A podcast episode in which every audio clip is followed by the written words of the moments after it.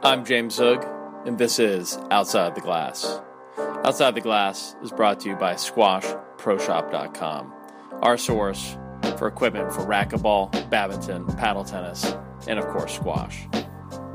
They carry a great selection of squash equipment from all the top manufacturers at the lowest prices rackets and shoes, balls and bags, goggles and grips. They've got it all, and they offer fast free shipping on orders over $25. For the best selection, prices, and service on the internet, visit squashproshop.com. Today, we have a conversation with Ronny Vlassaks. Ronny um, has just arrived here in the U.S. to be the squash director at Squash on Fire, the new club uh, in Washington, D.C. Conversation we, we sat down in Yerevan uh, in a uh, an empty room in, in our uh, guest house, and um, uh, so the sound isn't isn't perfect, but it, it's pretty good. And I'd also like to add thanks so much to everybody who is uh, rating and reviewing uh, this podcast uh, at Apple Podcast. We really appreciate that. It really helps um, get more people paying attention to the podcast and sharing it and uh, getting the word out. So, all right, enjoy uh, our conversation with Ronny. So, Ronny, um, first thing everybody knows about you is your hair. Have you always had hair like this, or did it, you know, was it something as an adult that uh, kind of sprung out, or, or uh, how did you develop your signature hair? Um, I have more than let's say 34 years, so it's um, yeah, it's a long time story. So it, it happened like that, and it stayed like that. Let's put it that way. Yeah. So when you were a boy, you had had hair that wasn't as flamboyant, or or did you always have it? I looked at. I mean, it was a the same, but but um, now I got it more. Let's say more in a certain style since then. So Yeah. it, it actually grows slowly to that to that style. Yeah. Yeah, yeah. Um, well, it's uh, it's it's your signature look. So people, uh, every time we see you in a photo, we're like, Ronny was there. Yeah, yeah, that's right. Yeah, that's uh, what people tell me. That uh, even if uh, 500 people sit, sitting in the audience, they always uh, recognize me somewhere because uh, for some reason it's like it pops out of the group. And yeah, it's also for my family. It's quite easy because on airports I'm easy to find. when, for my, yes, for my players when I travel with them to uh, let's say to, to the tournaments, They know where you are. they know where I am. So especially for the young kids, uh, they because I, when we travel as a group and I'm responsible for the group, they always they always find me in the in the crowd. Do you get uh, confused with Rod Stewart? Uh, do people come up to you and think you're Rod Stewart? That's a daily thing. That's uh, Really? that's, yeah, that's uh, that's something that I I don't notice that anymore. But people who are don't know you, around yeah. me, no, people who who go with me on the streets or who are with me in bars or uh, in restaurants. Uh, people come up to me, and um, even here, like yesterday, there was uh, somebody who came up uh, for a photo. So uh, yeah, Oh, you, you somebody here in Armenia yeah, took yeah, a photo already, of you, yeah, thinking that you were Rod Stewart. After after being here for one hour, even not even not one hour. So um, that's that happens, and uh, especially when I travel to the like Asian part of the world, then it's incredible. Uh, I think it's a combination being blonde and tall, and then looking. Maybe I recognize that person, but but it happens everywhere, and it still happens, and it's it's in Belgium, Netherlands, everywhere. Yeah. And some people they don't understand that it doesn't bother me, because, but I have to say, I don't notice it anymore. It's like uh, people turn around and I pass them, and then they start uh, talking. Oh. Look, look that. And and my friends who are with me now they get used to it also. Yeah. They they even don't care. Or they say to me, Ronny, there's another one. Wait, wait, there's one approaching. Uh, yeah, east side. Yeah, there, yeah, there it comes. There it comes. Yes. yeah, that's Have they ever asked you for an autograph? Yeah, I mean that um, All the time. thousands Have you have in you, my have you life. have you ever written your name like you say Ronnie or do you? No, I always play the game like they want me to play it. Mm. Obviously, 99% knows that I'm not Rod Stewart. So I uh, write something down like with love. Right, uh, good luck, And yeah. then I, and I, I, make something that looks like an R and something and, and It is, a T. Yeah, yeah. Yeah. You need to meet Rod Stewart, right, and um, and uh, go on tour with him. Yeah, I That would was. have that would have been nice. yeah, I, I went to some concerts of him. Yeah. Yeah. But I have to admit, uh, that's what people ask me also. Are you such a real fan of him? I'm, I'm actually not a fan of anyone in music. Uh, it's not. It's not. Uh, I, I like it. Not what he, passion, I like his. I like his songs, but it's. Yeah. It's not that I know the all the lyrics or something. No, I don't know uh, nothing at all about it. But yeah, that's how it goes. Yeah, people, people, people are like that. Yeah. So you and I were talking today. Um, you grew up as a cyclist, Yes. and why did you love cycling? What what was it about biking that you fell in love with? Uh, it's a very easy uh, answer this uh, because uh, I want to be the best with my own physical uh, abilities. My, uh, so that means that when you start, uh, let's say, on a certain starting point, starting point, yeah, yeah, I wanted to be the first one on the finish line, and and the sport cycling gave me so much because it was such a tough sport, and um, the conditions who who act, the conditions uh, in the sport was so big. Let's say weather-wise. Uh, um, also, let's say the um, uh, what kind of stages you're doing. You had flat races, you had mountain races, you had time trial. All that together made it for me, let's say, uh, like a real passion, and it's still there. It's still in my soul. Yeah. You did you grow up in Brussels, or where did you grow up in Belgium? No, I, I grew up. Um, I'm very happy not to being grown up in Brussels, but uh, um, I mean, I I grew up in a very small village in the northeast of Belgium, um, 500 meters from the Dutch border. So it's a very, it's it's called it's the Flemish part of Belgium, and uh, yeah. um, So I- you're fluent in how many languages? let's say fluent. I, Or I can can, consider can consider four fluently. Yeah, and uh, yeah, I think um, for me, for me, speaking different languages that's uh, I think an advantage in my in my sport, in my in my profession. Yeah. Um, Yeah. Something I like uh, because communication is one of the skills that I think a coach needs a lot. That's right. Um, so must cycling must have been a real popular sport as a you know where you were growing up. That was a major Yes. activity, right? Um, when did you first come across squash, or how did you fall into squash? So cycling was the second um, most important sport in Belgium because we football is number one, cycling is number two.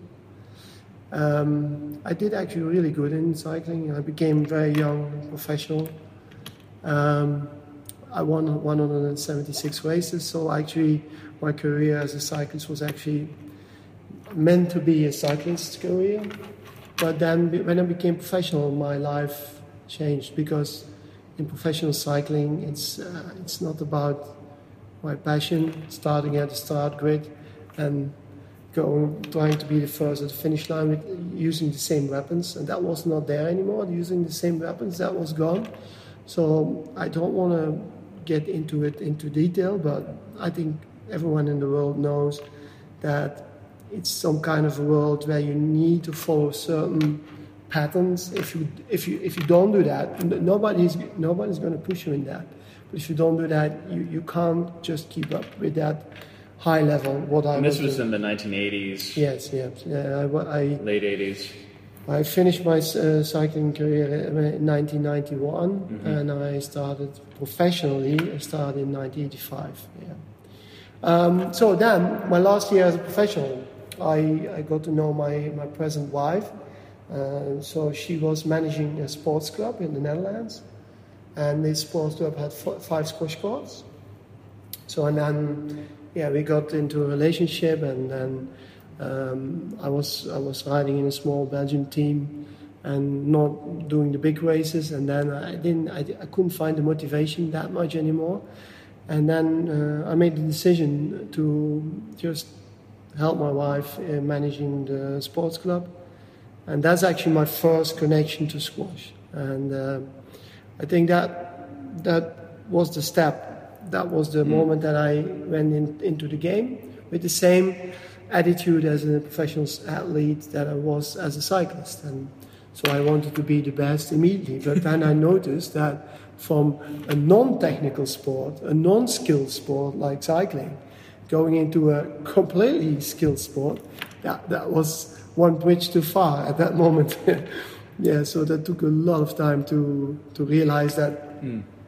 that's not that easy to do. Yeah. Well, one thing we were talking about about Paul Assaiante was he was 27 when he first came across squash, and when you're and you were 26 or 27, yeah, the same 26, thing, right? yeah.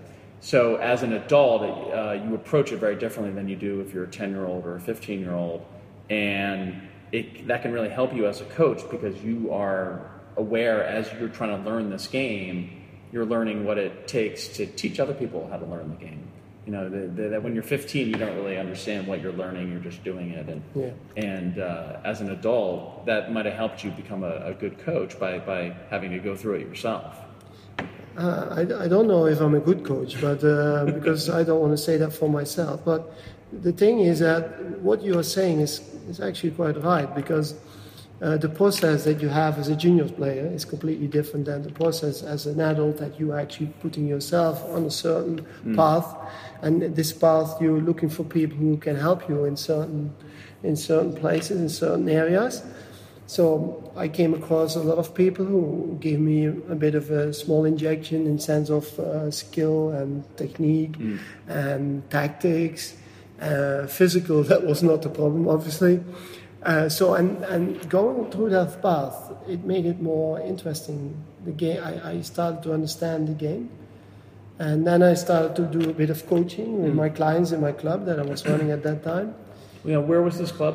in the Netherlands. Where, where, in, in Weert. It was uh, it's between Maastricht and Eindhoven. That's Yep. let's say the start of the Netherlands.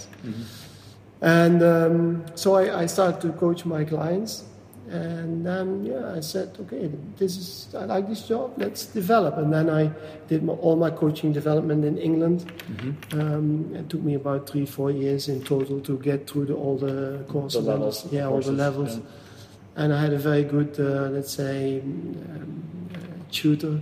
He became a good friend of mine. He was at that time Eng- England national coach. Paul Wright is his name.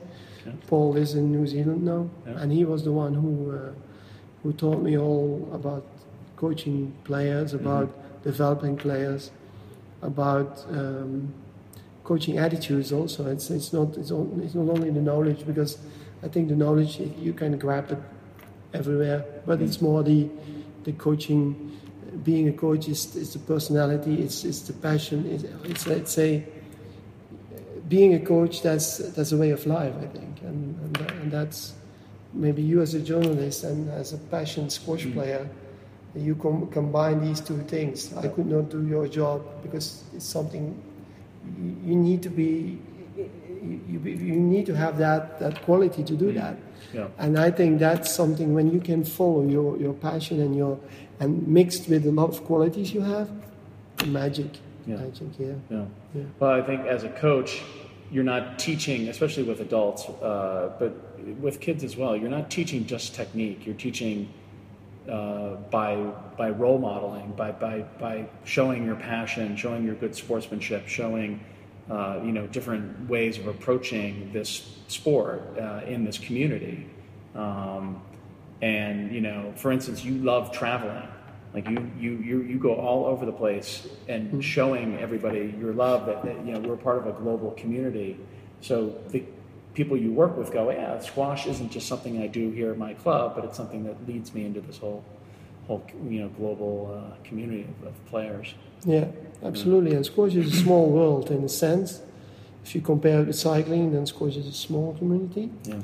Um, I'm, I'm very happy that it gets bigger and bigger, and I think that all of us, also people who are here doing this project, we want to make it even much bigger than it is right now. And my coaching job, let's say my coaching, what I'm doing, it's like I'm, I'm guiding people to a certain level. It's like uh, when a little baby is born, first step, you, when the baby wants to start walking, it's not going to happen immediately. So you have to assist, you have to guide, you have to hold it, you have to help it, uh, give it a small hand. Then it starts walking on your hand. Then then it can walk by itself, and you're still actually coaching. Yeah. And then when let's say 16, 17 years old, you're not telling them how to, to walk. No, maybe you're saying, okay, be careful, don't don't do this, don't do that. don't go there because it's dangerous. This will help you. So it's the same process. Yeah. I don't have to say to my, uh, let's say, my best player in my group, uh, number five world ranking. I don't have to tell him, uh, Simon, I, I think you need to hit the ball a bit more, uh, a bit more high on the front wall, low on the front wall. Obviously, that's not the case anymore. The case is, okay, how can I put this player at the right time, Mm. in the right, let's say, physical state, the right mental state, and in the right um, state of happiness. So, Mm. because if you go to a tournament and you are not clear, happy in your head, it's not going to happen. so, that guidance that I have to take care of, that's the most important thing, I think. Know, as the higher the level goes, the more it's the mental side of the of the coaching that's important, not Yeah. the uh, you know, not the technique or Yeah. tactics. Yeah. No, absolutely. Yeah. Because um, technique, technique is actually uh, not the word that I like to use because I, I think technique is it's a very, it's a word what people misunderstand quite a lot because when they see somebody hitting the ball, they say, "Yeah, wow, that's a great technique," but that's not true. That's a great skill because technique is something else. It's, it's technique you can't see. The skill you can see, and so I think technique was, and I was one of them. uh, I, I had I made the same mistake when I started coaching.